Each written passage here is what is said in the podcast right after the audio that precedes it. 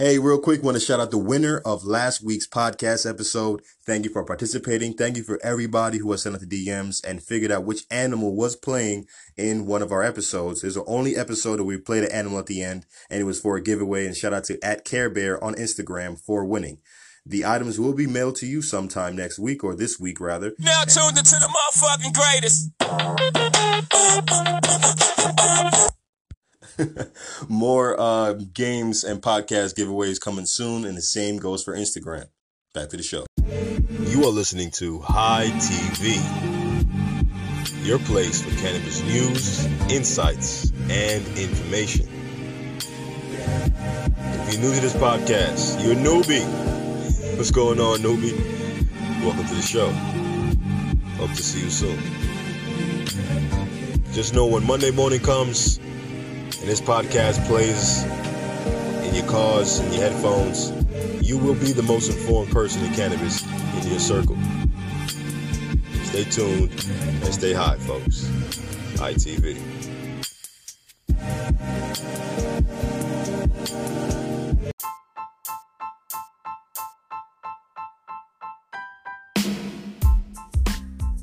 Welcome back to another episode of High TV's Cannabis News Now. Now, if you're a long-time listener, I know you guys enjoy getting your cannabis fix, and we've had a few episodes in between that highlighted High Rant, and of course, we're going to continue the High School series that you've seen on Instagram. Now, if you guys haven't noticed, just a quick background, it looks like Instagram is not really being friendly towards cannabis at the moment. Why the sudden change? I don't know, but if you right now go on your Instagram and type in #weed, which is one of the most popular hashtags in the world on Instagram, you'll see that there's a note that says that it seems like many posts that are under the weed hashtag violates their terms of service. Now, we've seen the brunt of this backlash towards cannabis posts on Instagram where our videos get less views, our posts get less and less exposure, and shown to less and less of our followers. I mean, of the 35,000 followers we have gained over this time, it seemed like only a portion are getting shown our posts. Just probably about 2 years ago, we posted a video that probably really matters, or a cannabis news video that matters to the community. You would see that those videos have gotten over 10,000 views, and even some videos have surpassed, or one in particular has gone even the reach of 100,000 views, while at the time we probably only had about 10,000 followers. So the math doesn't add up, and the reason is I believe Instagram is having more success really promoting influencers and businesses on the page, because those are the ones who pay. Cannabis users can't really pay for Instagram services because they violate their terms of agreement. But the complaint, I mean, honestly, I know it's woe is me and all this other stuff. I'm not complaining. I'm just letting you guys know what's going on. So if you are a listener, you enjoy our posts, please make sure you take your time out to like or comment or just engage with our posts overall. Share it with a friend, because the more you engage with the posts, the more our posts on Instagram get shared, and it's the more people that's going to be informed about what's going on in the cannabis industry. So, for today's episode, we're going to talk about a few stories, okay? First, of course, the vaping epidemic seems to have boiled down, okay? A lot of companies, as you know, who had vitamin E acetate and any other vaporizers have gone the way of taking it out. You have CannaSafe, who went along and decided to, hey, look, we're going to allow these cannabis companies to get their products tested, and we are going to test them without taking any money from them, just as a way to help the general public.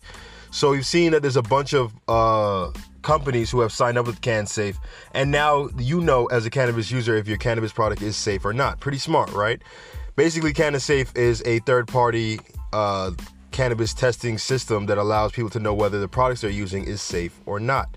As you know, there's some Instagram pages out there, you know, like what Boof something and Blacklist XYZ, who sees it as their right to go ahead and post cannabis lab tests on products and let you know what's going on in the industry. Shout out to Blacklist XYZ for hitting 100,000 followers, even though my guy is shadow banned. So shout out to him.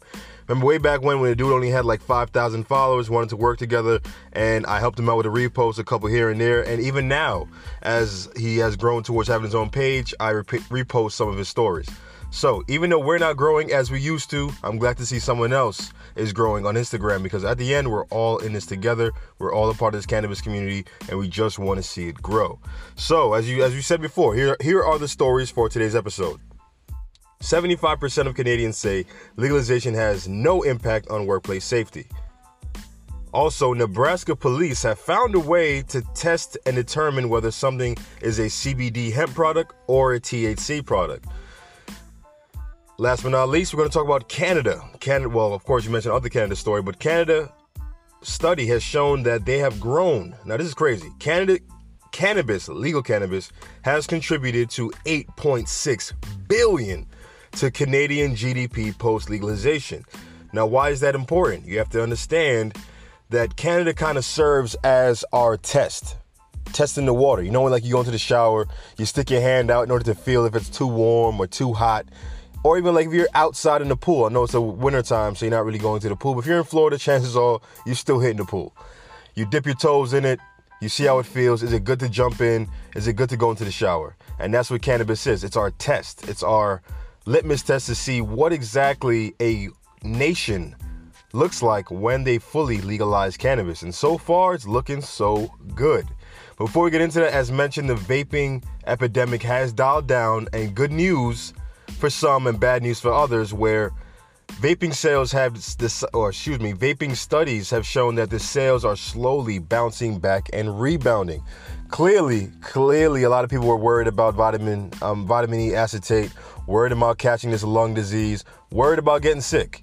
And so cannabis consumers who watch the news and believe everything they see on the news decided to listen. And if you watch any of the Good Morning America, the Today Show, anything, all of them have said, don't use vaporizers, just don't use it. And chances are those are people that don't even vape anyway. So they see this story, they jump onto it, and they tell you not to use it.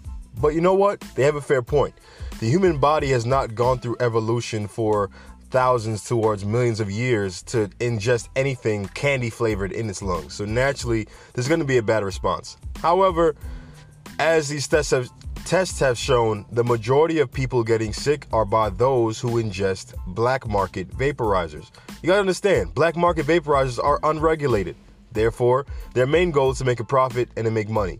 So in order to make money and make that profit, they split their product and cut it with all these thickeners, vitamin E acetate, and all these other BS that gets you sick, but it stretches their product and they make more stuff.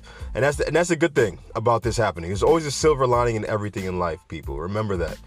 And so the good silver lining that comes out in this story is that now that we've seen this vape hysteria happening, whether it's caused by the tobacco industry or everybody else who's trying to slow down the growth of vaporizers in the sector, it is allowing for regulation to happen in some way. It's allowing for those people who do produce vaporizers to make sure they're putting out good products. At the end of the day, you don't want to be a company, well, for most people, you don't want to, unlike Dank Vapes, you don't want to be a company who gets people sick, kills people. That's just not the business we're in cannabis. Cannabis has not killed anyone in over the last 2,000 years since they've been using it in Egypt and in ancient China.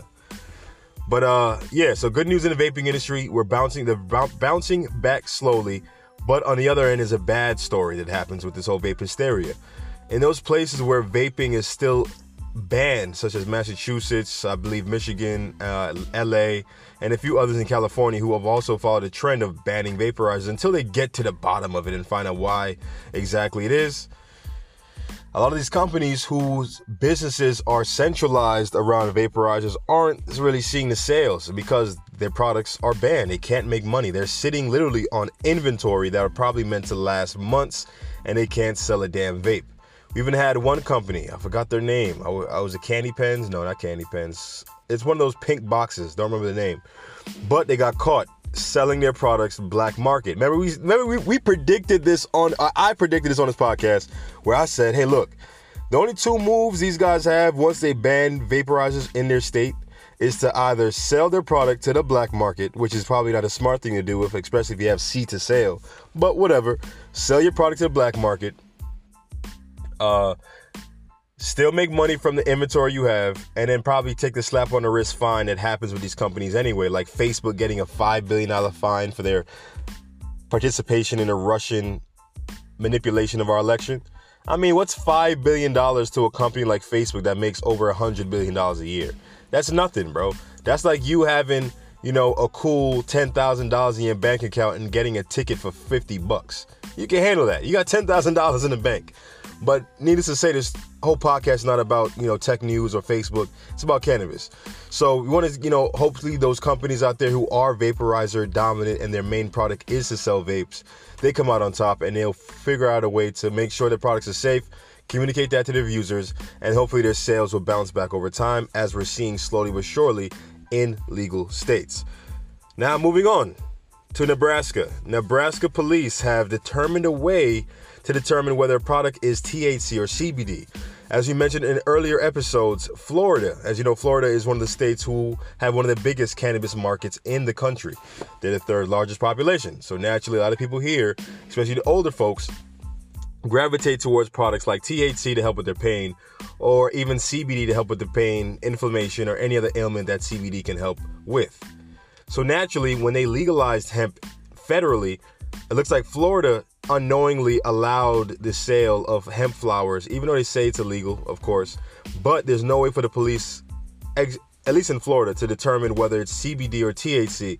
So in order to confuse law enforcement and prohibit extra spending that, you know, these sectors don't really have the money for, because, you know, these politicians are giving money to the cops. The money's going to their pocket, but anyway. Nebraska found a way to test whether a product is above 1%. The story goes as this. The Douglas County Sheriff's Office in Nebraska has reportedly developed a test to determine or differentiate hemp from THC-rich cannabis.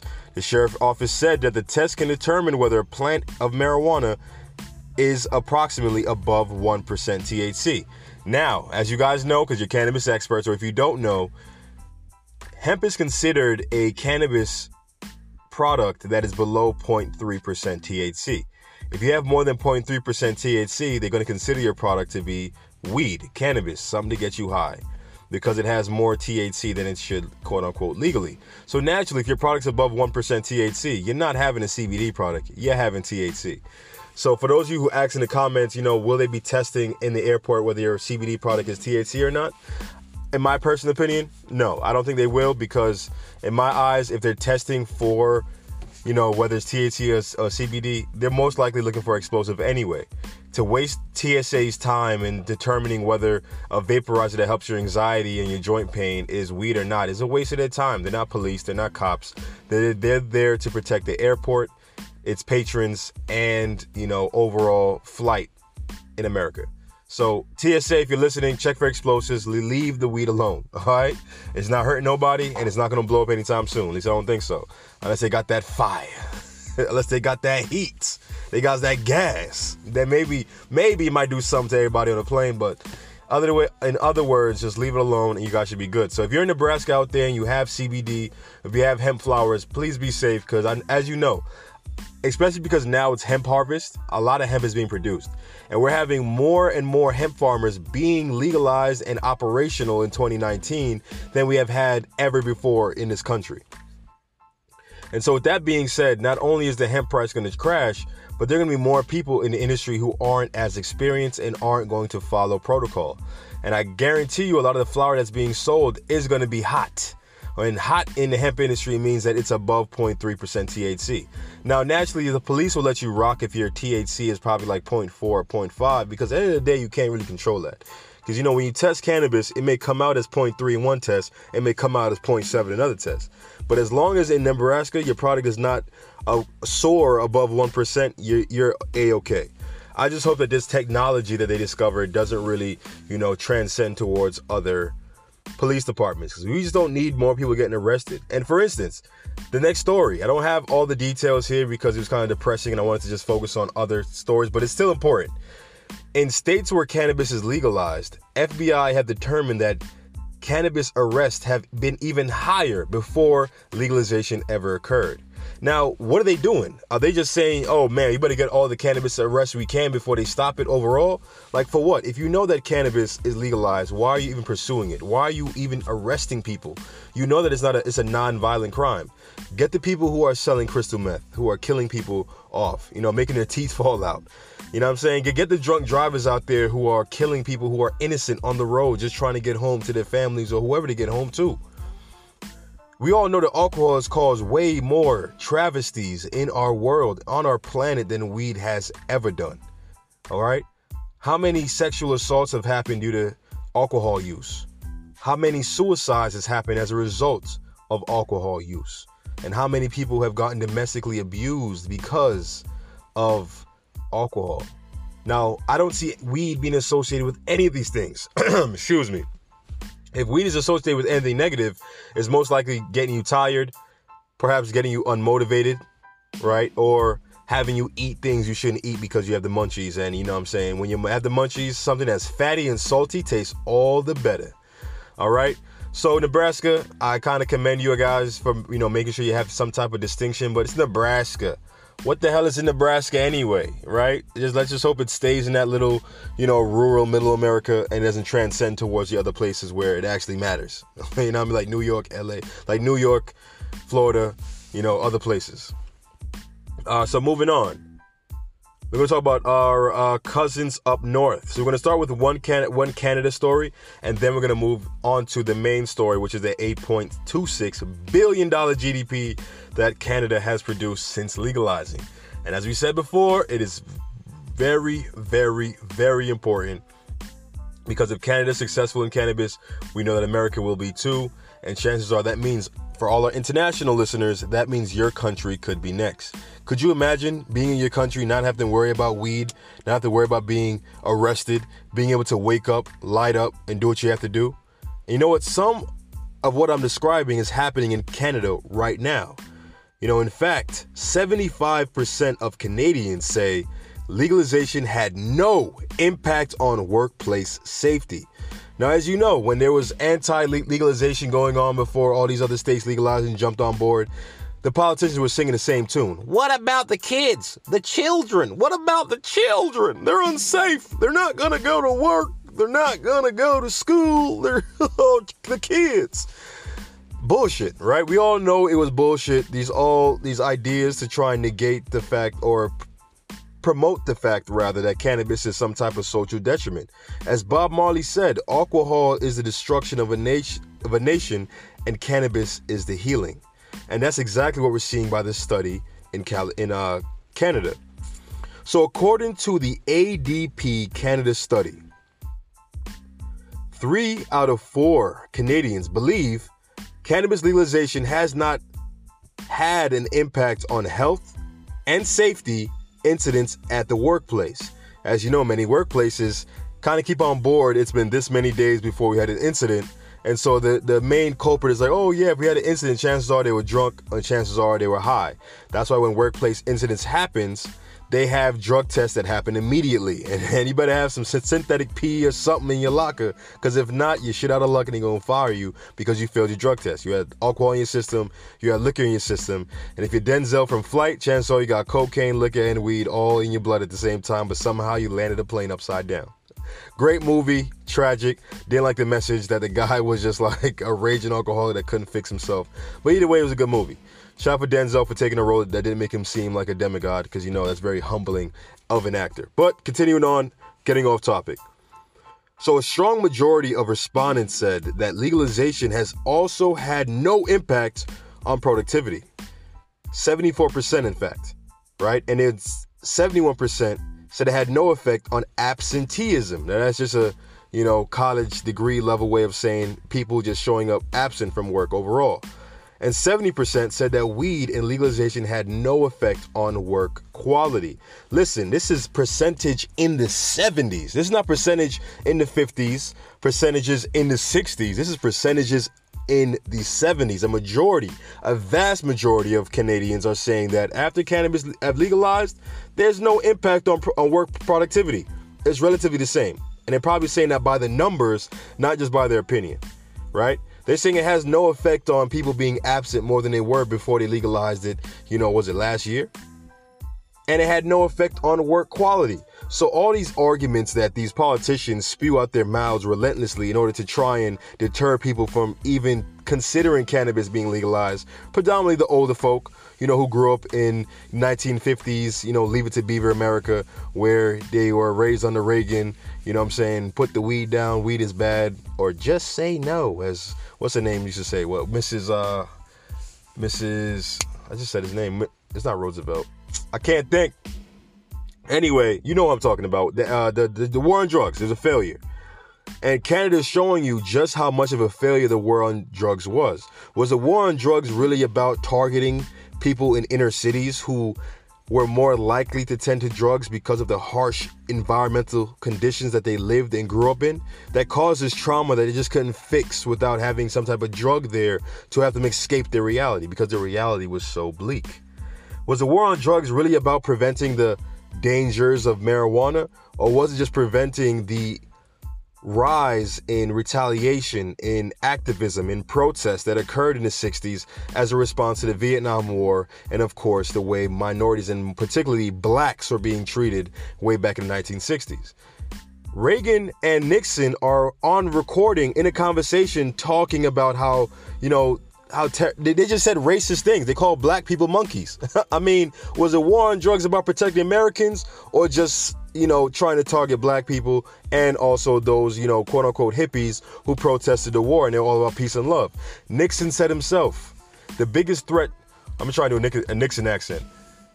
The biggest threat to this country is hippies and blacks. They're reading books and they're smoking weed. We have to stop it, and we'll... I can't do a Nixon accent. Listen, I was nowhere. I probably wasn't even swimming by the time Nixon was in office. Yeah, I'm too young to even know what he sounds like. But that's what I presume. The dude had a big nose on his face. But anyway, back to the news, right? Because you guys get kind of ticked off when I veer off topic. But the story still follows. More than 70% of Canadians believe that legalization had no effect on productivity, you know, work absence, or work quality. And the story continues, folks. I mean, it's all good news here. Numbers, men lie, women lie, but numbers do not. And that's what these numbers prove here coming out of Canada. And in all, 86% of respondents indicated that their employer does not permit cannabis use before, during, or after work. Now, let's be honest. If you're an entrepreneur, you own a business, chances are you really don't want your workers drinking any type of alcohol while they're on the job or before they come to work. The same thing goes for weed.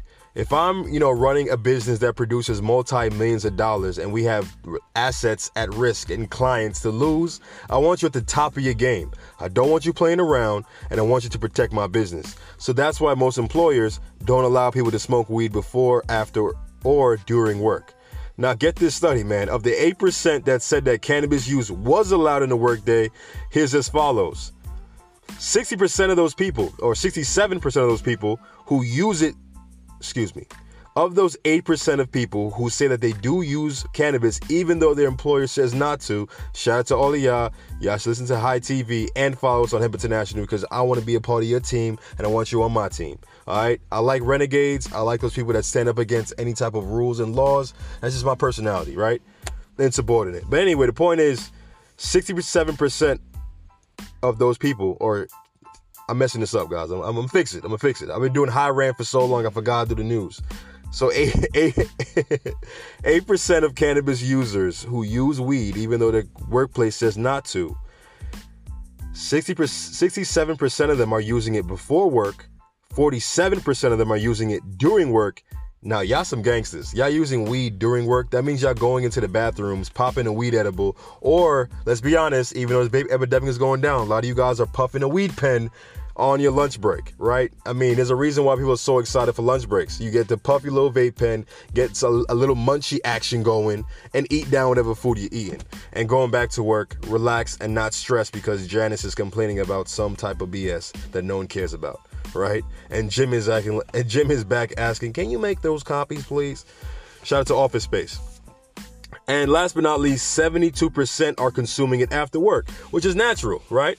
If you're a cannabis user, chances are you enjoy using cannabis and you've found out a way to make it a functional part of your day. And for many cannabis users, it's not about just getting high to enjoy yourself. It's about really improving your quality of life. And that's the thing that people don't realize. They may think that, you know, cannabis may slow you down, but for some people, it allows them to be operational. I know when I first started using cannabis, I noticed how much more social cannabis made me. I made me connect not only to just people, but all living things. You know what I'm saying? I cared about, you know, not running through a flock of pigeons when I was in my car in their middle of the road. I'll stop. It made me, you know, care about others on a more deeper level because I was under the influence of cannabis, which I think is a side effect of just taking something as natural as cannabis anyway, right? Continuing on, among the working Canadian public, just 4% are doing work, and 5% are using it before work, and 6% after work. So to explain the numbers you're hearing, so when I said the first few set of numbers, right, those were pertaining towards the 8% who use cannabis even though their employer says not to, right? Those who are brave enough to even answer yes. Like, chances are if you're a cannabis user, you're too paranoid anyway to say that, yeah, I smoke weed even though my employer doesn't want to, right?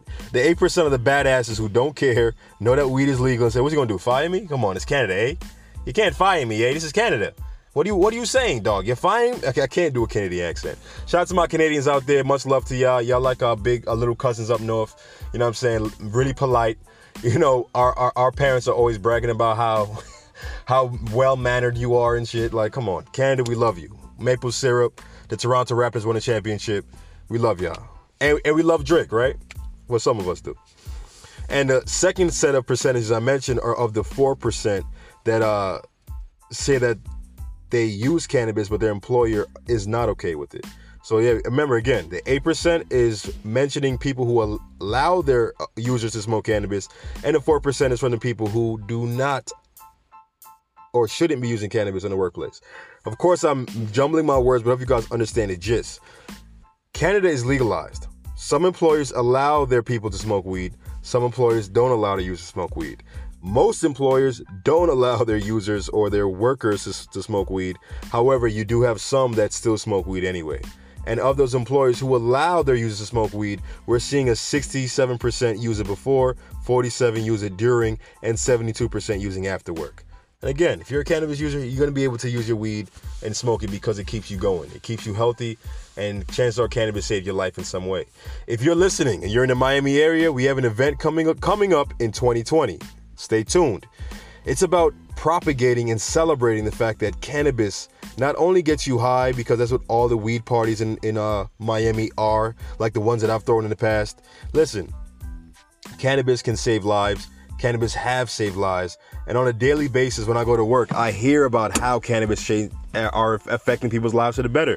People are walking now, all right? People are not feeling the anxiety attacks and panic attacks they were getting relentlessly because they probably had an endocannabinoid deficiency. And just stay tuned. We've told you a lot of things that I probably predicted to happen in the future, which I don't know they're going to, but some of the things do. So I'm going to put it in the air anyway.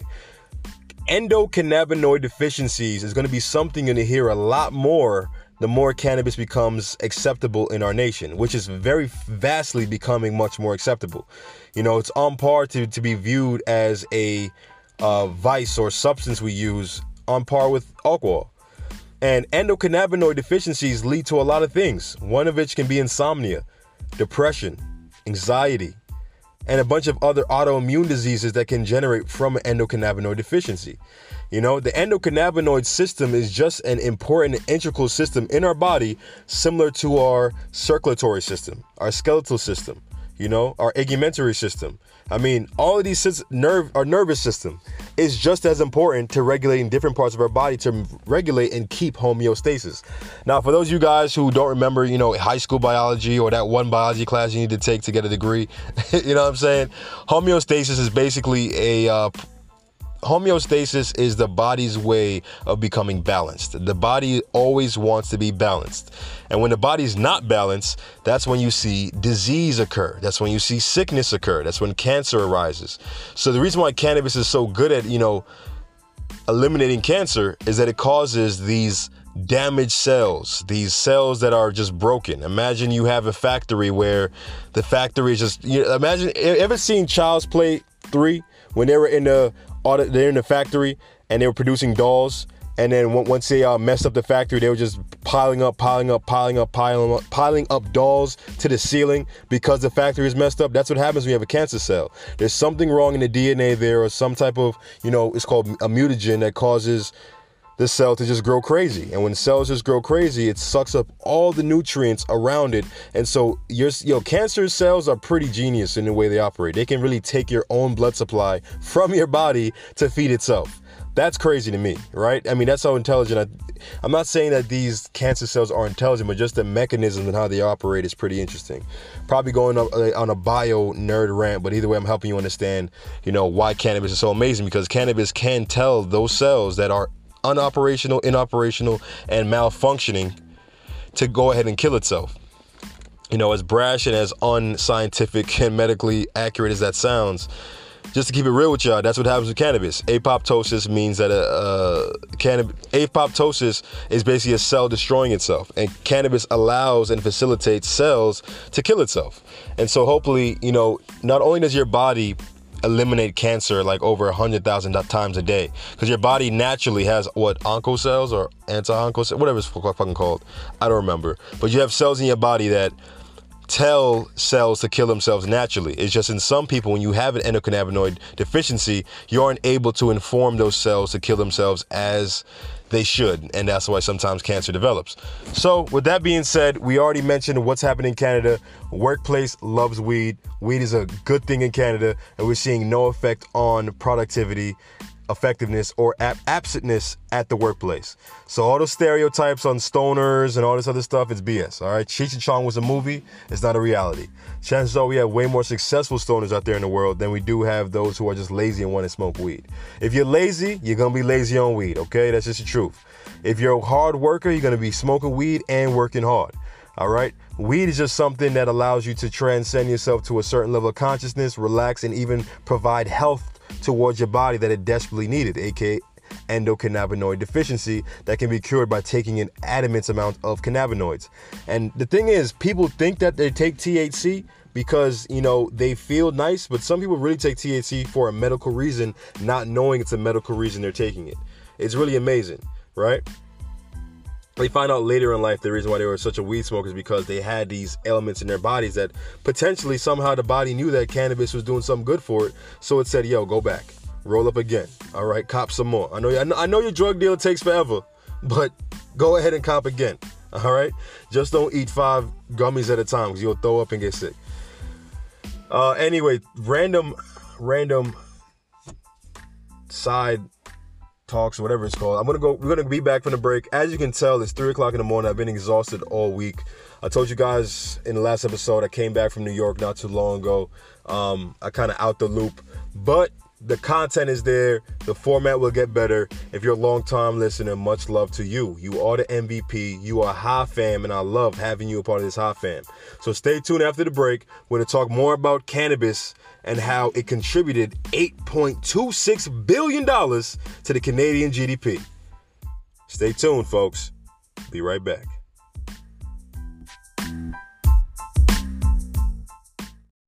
Hey, real quick, we'll get right back to the show. As you know, hemp harvest season is here. Hemp Harvest 19 is occurring, and you're seeing all the large hemp colas happening on Instagram. You're seeing all of these hemp that is drying. We have sourced and partnered with a farm in Colorado to provide you, High Fam, with hemp flour, hemp biomass, and even hemp seeds. So if you're interested in any of those three, again, that is hemp flour, hemp biomass, or hemp seeds, go ahead and email us at hempinternationalco@gmail.com or DM us today. We've already gone ahead and sent out some purchase orders for some hemp flour and some hemp seeds, and we can go ahead and do the same for you. Okay, hemp season is here. It's not around the corner. You don't want to go ahead and buy once all these big companies come in and they've taken all the good flour. Get your orders in today. And now we're back to the show.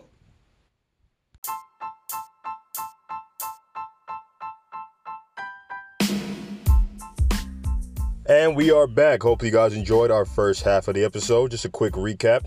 We talked about Nebraska, how they discovered a way to test if a product is indeed a CBD or THC product by determining if it's above 1%. We also talked about Canada and how 75% of Canadians say that legalization had no impact on workplace safety.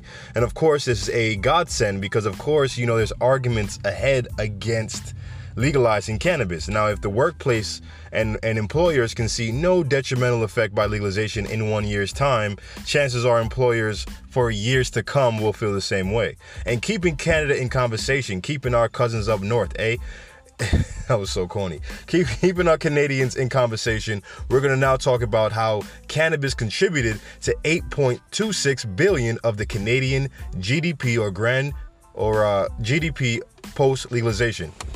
So what we're going to do is read off here the article, or segments from the article, and then we're going to go in and talk about why it's important and how we've seen how legalization here in the States have produced positive reactions and circumstances that weren't predicted before legalization. So it goes as follows. The 8.26 billion that Canadian GDP has shown post-legalization is an increase from the 1.24 billion from last October. When cannabis was legalized throughout the country, that rise corresponds with a decline in other traditional industries, like mining, construction, and manufacturing. Now, that's probably the reason why legalization is taking so long to happen on the federal level, is because you're seeing a decrease in other traditional industries. So Canada did see a rise in other sectors, though. So it's not like because cannabis is legalized, we're automatically going to see a decrease in other industries. We're also seeing an increase. So the increase in Canada seen is in the sectors as follows. Wholesale trade went up 1.1% over the year of legalization. Real estate has risen 4.2%, and retail trade has risen 0.6%. But no sector has reached a double-digit growth since legalization of cannabis. However, it's still noted that we've seen sectors like a wholesale trade or wholesalers now take part in legalization. So not only is the cannabis being sold, but it's the packaging that the cannabis goes in. It's the multiple of other things that are sold at wholesale level that facilitates the sale of cannabis. I'm sure wholesale shelving, wholesale things that are needed for dispensaries in Canada. I'm sure wholesale office supplies are increased because you have more people who are now entering a new business and need these business materials to conduct their legal cannabis business. Real estate, of course, we've seen real estate increase. People are buying up places in order to grow their cannabis. People are buying up commercial real estate that was probably a tax office or a jewelry store, and now is turning that into a dispensary. We've seen that even here in the United States. But we are still seeing a decline in traditional industries like mining, construction, and manufacturing. Now the story continues. Canadian industries will likely be able to maintain its growth as the nation plans on legalizing edibles and other quote-unquote alternative cannabis products. Now, we've seen this added 8.26 billion in the Canadian GDP without edibles and other alternative cannabis products being legalized. Now that's concentrates, topicals, and of course edibles. And we know how people love edibles, and we know people love topicals. You know, if you're an athlete, if you're someone that just works out normally, or if you're getting up there in age and your knee is hurting a little bit more than it should. Like, I myself am surprised that at the age of 25, my experiencing the weather before it actually happens.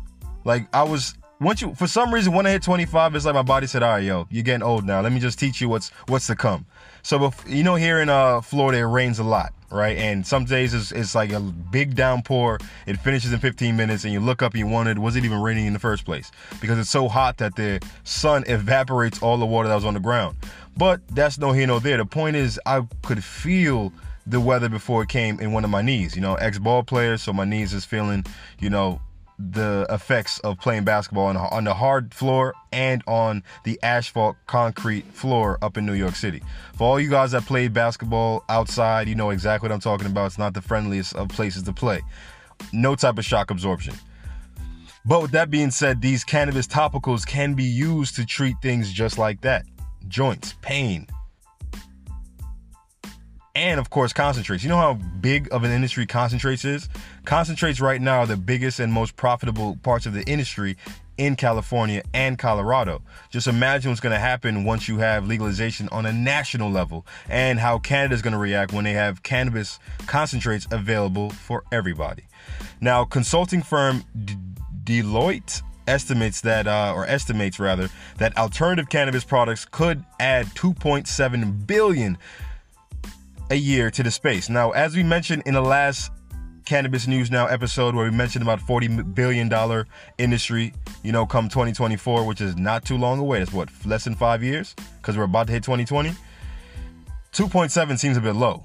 $2.7 billion from only edibles, topicals, and concentrates. I think it's going to be much more than that. And we've shown in that last episode how figures that predicts things seem like a grandiose number, a gassed up number, like someone just put it up there for investors to salivate once they have it on a PowerPoint. But we've shown that cannabis has exceeded most of the predictions that it has had. Because I don't think people really realize how large of an industry cannabis can be. You know, most people that answer these surveys and these tests and, you know, these focus groups, they aren't really honest. Some people are still kind of scared to be honest about cannabis because they don't know if their name is being attached to their answer. So continuing on, statistics in Canada found that cannabis industry added, now this is a joy to my heart, and especially since we had episodes ago where we helped you guys on how to find a cannabis job, okay?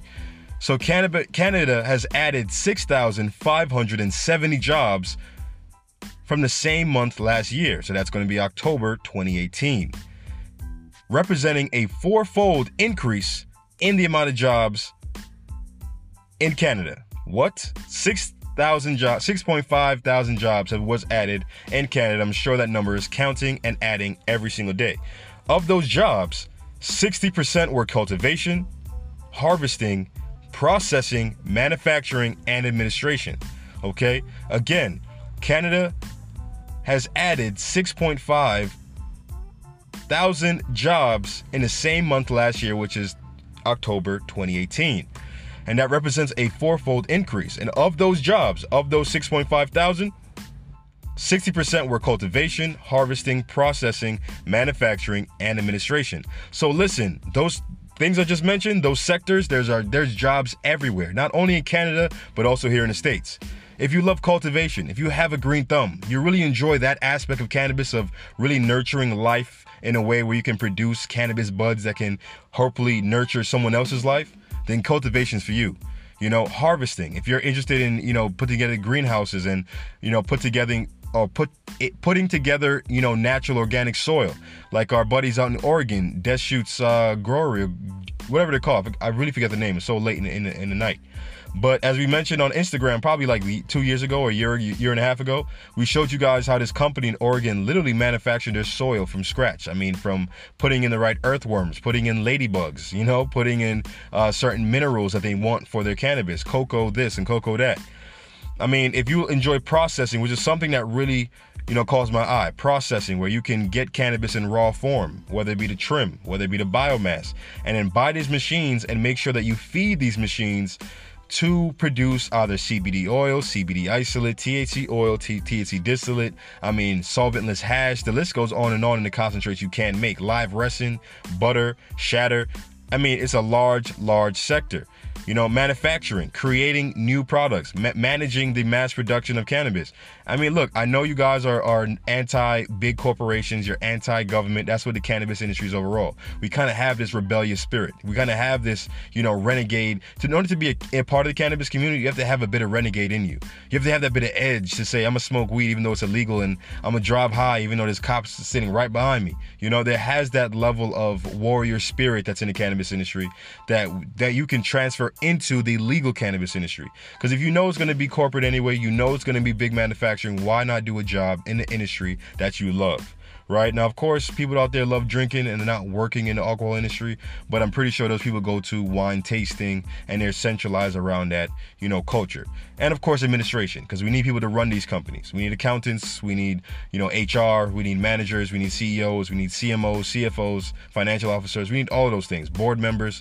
And so those are the jobs that are being added in Canada. And just imagine the amount of jobs being added here in a legal, fully legal United States.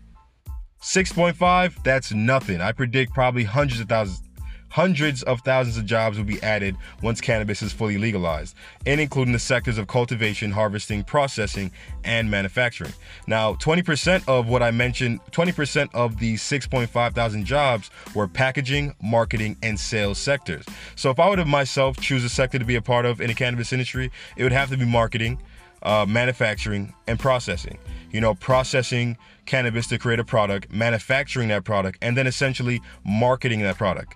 Packaging is not a passion of mine, but I know it's some people's out there, which obviously include and kind of merges into marketing of designing the packaging, you know, sourcing the raw materials, and then putting the products together. And of course, the sales sector. Because you need people out there who are going to sell your cannabis. You need people out there who work in the dispensary, who are dealing with customers on a one-to-one basis and help them find the right product for them. You need that, and that's always going to be here. That human touch, even though we're all losing it slowly but surely, I don't think it's going to go away anytime soon. Now, it's going to dwindle in its availability, but I think overall cannabis is something that brings people together. It helps you be social, and unfortunately, even if you have some type of social anxiety, we can help you in that aspect. So sales sector is needed. So what does this mean? What does all of what I mentioned mean? And why would I choose that to be the main story of this Cannabis News Now episode? As we've seen in states like Colorado, where when they legalized cannabis, it was predicted that, as mentioned, you know, workplace efficiencies would go down. It was predicted that the use of children having access to weed will go up.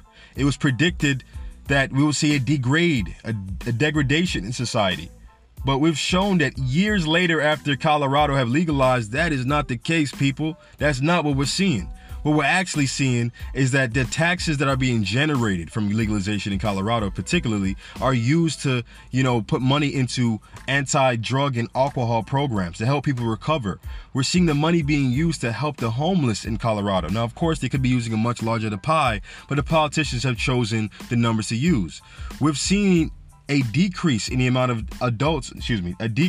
of children having access to cannabis because it's legalized, it's regulated, and you need a valid ID in order to go ahead and buy weed. You gotta be 21 up, right? Just like we go to the club. People can have fake IDs, but for the most part, if you don't look the part of someone who's old enough and your fake ID isn't good enough, you're not getting your weed, all right? That's just, people are not trying to lose their business and they're very strict about that. So I say that to say, if you can see the numbers that are occurring in Canada, our cousins up north, where Drake resides in the Toronto Raptors. Forget it, that rhyme was stupid anyway. The point is, if we've seen this happening in Canada, and we've seen the positivity in the statistics, not the opinion, but the statistics in Colorado, we can only imagine what's gonna happen here in the United States once we reach full legalization. All right, imagining going right now to Vegas where it's legalized, where there's shops literally everywhere. You can smoke on the streets if you want. It's not really, it's frowned upon, but they allow it. It's a tourist city. You're there to have fun anyway. What happens in Vegas stays in Vegas.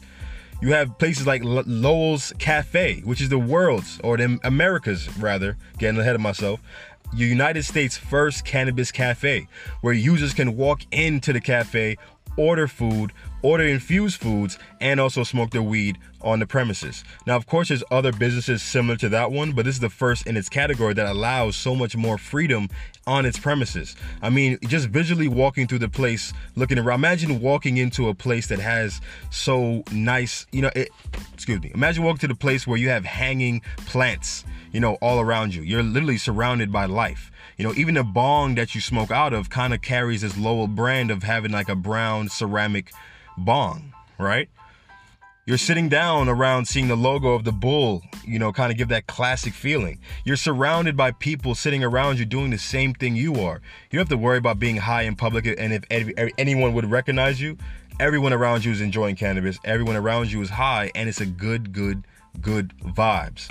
All right, so Lowell's Cafe, I cannot wait to make a trip out to LA to go ahead and visit that place. I think it's in Hollywood anyway, but still, I can't wait to go to Lowell's Cafe. I would love to bring the camera, you know, document it, talk about the experience, and the pictures look great because not only are you having a meal, but you're able to get high before. They give you the papers, they give you the bong, all you have to do is buy the weed. And you're buying their weed, and you're using their products. So not only can you use the products in the cafe, you can also probably buy some merchandise that look just like what the one you used and take it home with you. I mean, right now, this is just the beginning. It is just the beginning. Lowell's Cafe is just the start of this social scene that will be cannabis. People love to use weed. And unfortunately, when you go to weed events now, it's really just about standing up, walking around, buying your weed, probably rolling up somewhere and then just standing up and smoking. You think people really want to stand up and smoke? No, people want to sit down, enjoy their weed, have conversations, eat food, break bread.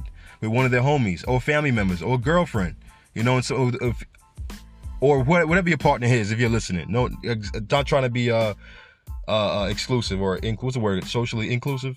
I don't know. I'm not too well versed on the whole wave. But the point what I'm saying is, you want to be able to enjoy your cannabis comfortably. All right, you want to be able to sit down, have a meal, get the munchies, probably order again. So Lowell's Cafe is doing the damn thing. They have been doing it for a while by creating one of the best pre-rolls in the industry. They have great branding. They even use biodegradable packaging. I mean, if that's not a brand that I see that's connected to the cannabis industry or cannabis community effectively, who else is? You know, the cannabis community is one to understand and not bring outside business practices into, because you're not going to be as successful. You know, like I was listening to a podcast where they mentioned how edibles equate to what, less than 5% of annual sales in the cannabis industry, yet flower and concentrates dominate the industry. Because let's be real, it's cute that you create a nice, you know, edible Listerine tab that you put in your tongue and you can get high, or a lip balm that you can put on your lips and get high. But let's be honest, if we want to get high, we're going to buy some fire ass nugs, some fire looking flower, and we're going to grind it up and smoke it, or put it in our bowl, or whichever way you choose. Okay, we're going to get our concentrates, we're going to dab it, we're going to put our concentrates on our joints, we're going to have our concentrates and use it the way we want to. And I see Lowell's Cafe doing the same thing. They're not creating these products that are cute, new, you know, gimmick. They're just straight to the point. We love to smoke weed. We all smoke joints, so why not create joints that are fire? All right, and different. I mean, they even have high CBD variety joints where not everybody wants to get high out their mind like myself. We just want to get on that level to be relaxed and chill. And I say that to say, once cannabis is fully legalized, we're going to blow this $8.26 billion out the water. We're going to see numbers upwards of $20 billion, and as we reported, a $40 billion industry come 2024. So I tell you this, if you are listening, chances are you're either a part of the cannabis industry or you want to be a part of the cannabis industry. Listen keenly to what's happening in Canada. Watch closely as to how their society is reacting. They're enjoying cannabis. They're using it responsibly. The workplace sees literally no change in the work quality of their users, even if they smoke weed. They're not showing up to work. They're actually, you know, being productive, and they have no detriment on the job overall. And if you're a politician and you're listening, or you know a politician, or someone who has any type of effect in the laws being made, like a lobbyist, just know cannabis is doing well in Canada as fully legalized throughout the country. Now, of course, the United States is probably going to take it the route of the McDonald's and franchise, and, you know, big money's going to be poured into it, because we already seen it happen. Just wait, it's coming, all right? Imagine going to Applebee's and instead of ordering one of the Bahama Mama drinks, you're getting like an infused drink or some type of infused, a 21-plus menu with infused foods. I'm telling you, the way CBD is so ubiquitously available, it's so widely everywhere. I mean, Florida for some reason has an excess amount of sex shops, right? And I haven't seen this many sex shops in my life, and I grew up in New York, all right? Times Square used to have a little weird section with the peep show and stuff. I mean, I thought that was crazy, but Florida got a lot of sex shops. And as I'm driving on the road and I look to my right and I see this sex shop, they sell CBD. Gas stations, CBD. I literally just went to Walmart and they're selling like some BS CBD product. But the reason why they're doing it is because people love it. Some people actually need it. And of course, you don't want to take all these for some pharmaceutical drugs. You don't want to damage your liver, damage your kidney. You want to be able to take your cannabis that has the least amount of side effects and live happily. Okay? Live happy, live healthy, cannabis. Sound like some commercial, right? Like some Allstate guy. Live happy, live healthy, cannabis. Coming to a city near you.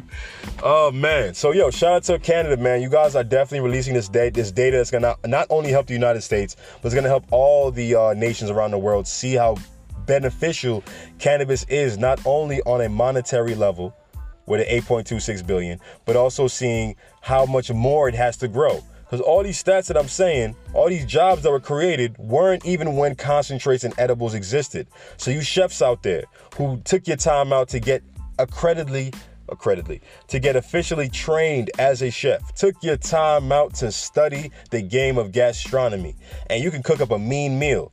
All you got to do is infuse some cannabis, baby. Some cannabis butter, some cannabis oil with some MCT or coconut oil. You're good to go. You can even infuse it with olive oil, sunflower oil.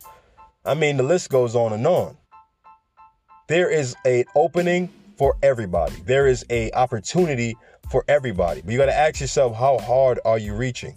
Are you just settling with where you are now? Are you just like, ah, well, you know, weed is legalized, I'll just get high and that's it? And there's nothing wrong with that. But if you want to be in the industry, are you taking the steps towards it? Are you listening to the episode where it says how to get a cannabis job and following some of those steps, which aren't even really difficult, right? Are you figuring out ways to even create your own cannabis business, as we mentioned in the last few episodes?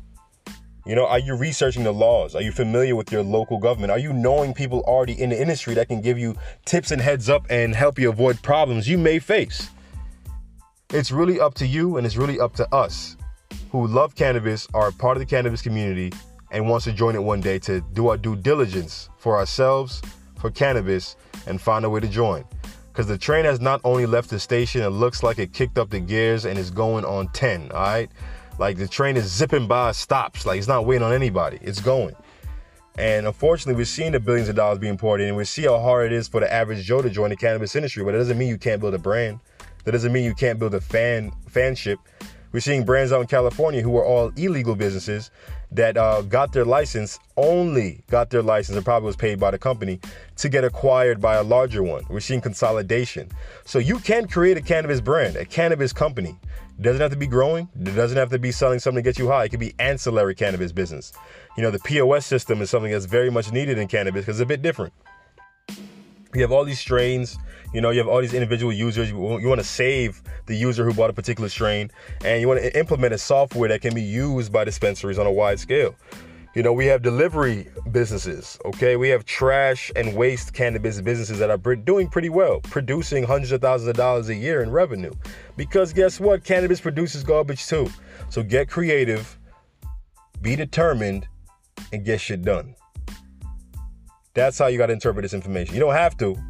I'm not trying to tell you what to do, even though it sounds like I'm getting preachy here. I can tell. I can feel the vibes. Preachy vibes, like white collar, the neck vibe. How do preachers get the white collar in the t-shirt, in a little dress shirt? I always wondered that, you know? Is it like the white collar separate, or is it something that you just put on? Because there's no buttons on the top collar. It's just like right there. Random late night question. But either way, this has been an episode of High TV. And I'm glad you're listening. I'm glad you're coming back. I'm seeing you guys really enjoy the content, so I'm putting more out there. As Instagram tries to silence our page by shadow banning us, limiting the amount of people that can reach the cannabis news, info, and knowledge, we're going to go ahead and double down on the podcast. Because the podcast is much more freedom, okay? It's much more spread out, you know? And more people that listen is the more people that might tell a friend, that might tell a friend, that might tell a friend. So again, this has been Cannabis News Now. Thank you for listening. Stay tuned and stay high, folks. High TV. And before we go, be careful of these black market vapes. I'm so serious. The number was 6 when we were originally recorded, but the number has now dropped or doubled up to 15. And they're saying that a predominant amount of these deaths are caused by the fake marijuana THC carts, that hot dog water, that nasty, nasty distillate. Like the stuff that you buy and it looks like it's black tar. Like, it looked more like heroin than it does cannabis. Don't smoke it, okay? Those smart carts that you buy that's like $20 a piece, don't buy those. I mean, they found vitamin E acetate in that cart. You can literally buy smart carts from DHL or Alibaba, which is a wholesale website that we can buy stuff for your business, right? It comes empty. You can fill them up yourself. Now, of course, there's people out there who buy the real distillate and fill it up themselves and create a good business, but right now it's too risky. You know, you don't really want to risk it on that. So enjoy your flower, buy your safe from a reputable source who you know probably goes to California, goes to Colorado, hits up Washington or Oregon, buys this stuff wholesale, and then sells it here at retail price.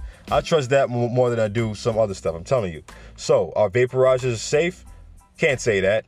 But will all vaporizers kill you? They definitely won't.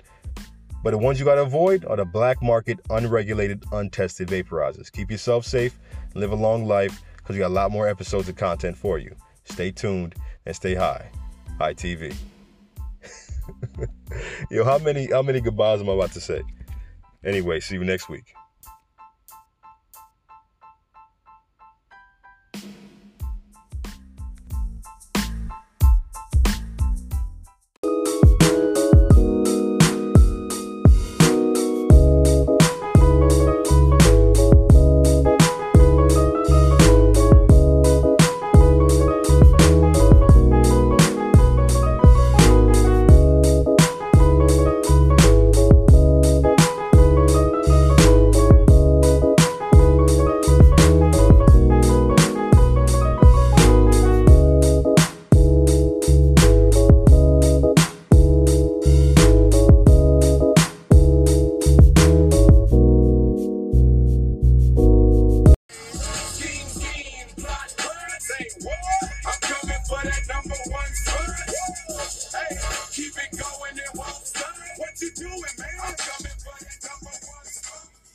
See you next week.